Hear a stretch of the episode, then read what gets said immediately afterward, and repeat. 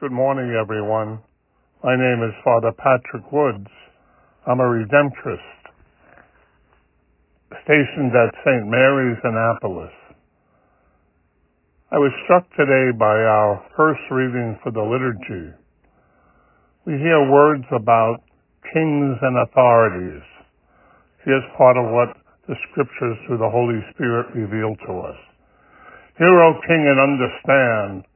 Learn, you magistrates of the earth, because authority was given you by the Lord, and sovereignty by the Most High, who shall probe your works and scrutinize your counsels. To you, therefore, princes, are my words addressed, that you may learn wisdom, and you may not sin. As I was thinking of that, I was thinking of how so many people, including myself at times, are discouraged by the world around us.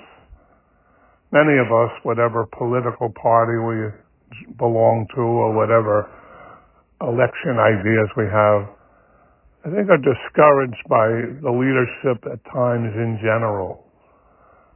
We feel like they don't seem to be addressing the real issues that are facing everyday people. I'm not just speaking about our own wonderful nation, but I'm speaking about so many other leaders who are creating wars and havoc, threatening the world with nuclear weapons, uh, economic uh, power to destroy other nations. It's very, very discouraging and it's so far from what we read in the scriptures uh, about God wanting authorities to serve the people.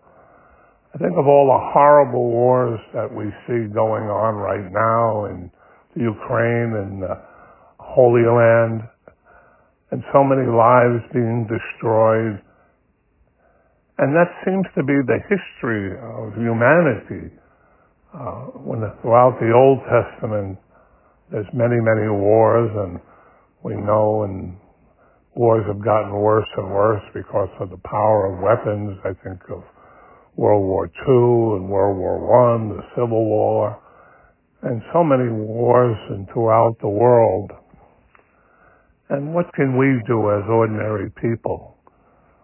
Well, I think what we have to do is not lose hope or confidence the scriptures tell us that there we have to live perhaps with patience in a time when the world leaders are not really working for the good of all of us. Uh, I think of the goal of, we heard so beautifully in Jesus' Beatitudes, blessed are the peacemakers, for they shall see called the children of God. At times we see so far away from that that norm. And we pray every Sunday for peace in the world. We pray daily for peace in the world. And we may cry out to God, when will there be peace? There will be a peace we promise, certainly at the end of time. And we can only hope and pray that men and women who will become world leaders, national leaders, will work for a just and peaceful society where all of us can follow our faith, our religion, form community and care for one another. So I guess the whole point I'm trying to make is that we have to not let ourselves give in to discouragement and bitterness and be consumed by this, but trust that God is God and ultimately rules over the world to all ages. Amen.